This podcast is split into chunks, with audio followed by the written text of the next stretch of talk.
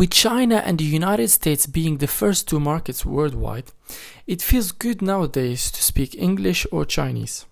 In fact, the Chinese market is reaching 800 million in revenue and continues to grow at 9% year over year, according to a market study.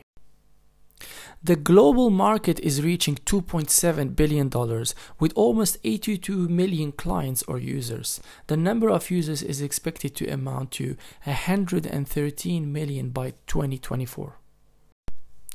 The average revenue per user in the matchmaking segment amounts to $32 in 2020, where most of them are millennials between 25 and 34 years old.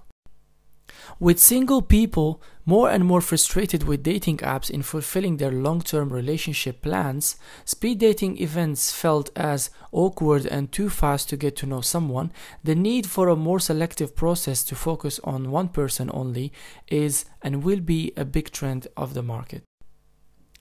Matchmaking has become a big business since the early days of dating apps as these services build on some high complexity algorithms and personality tests.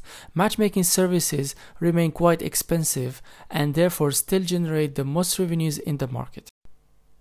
The market is already highly saturated, thus, growth rates cannot be expected to be high in the next years.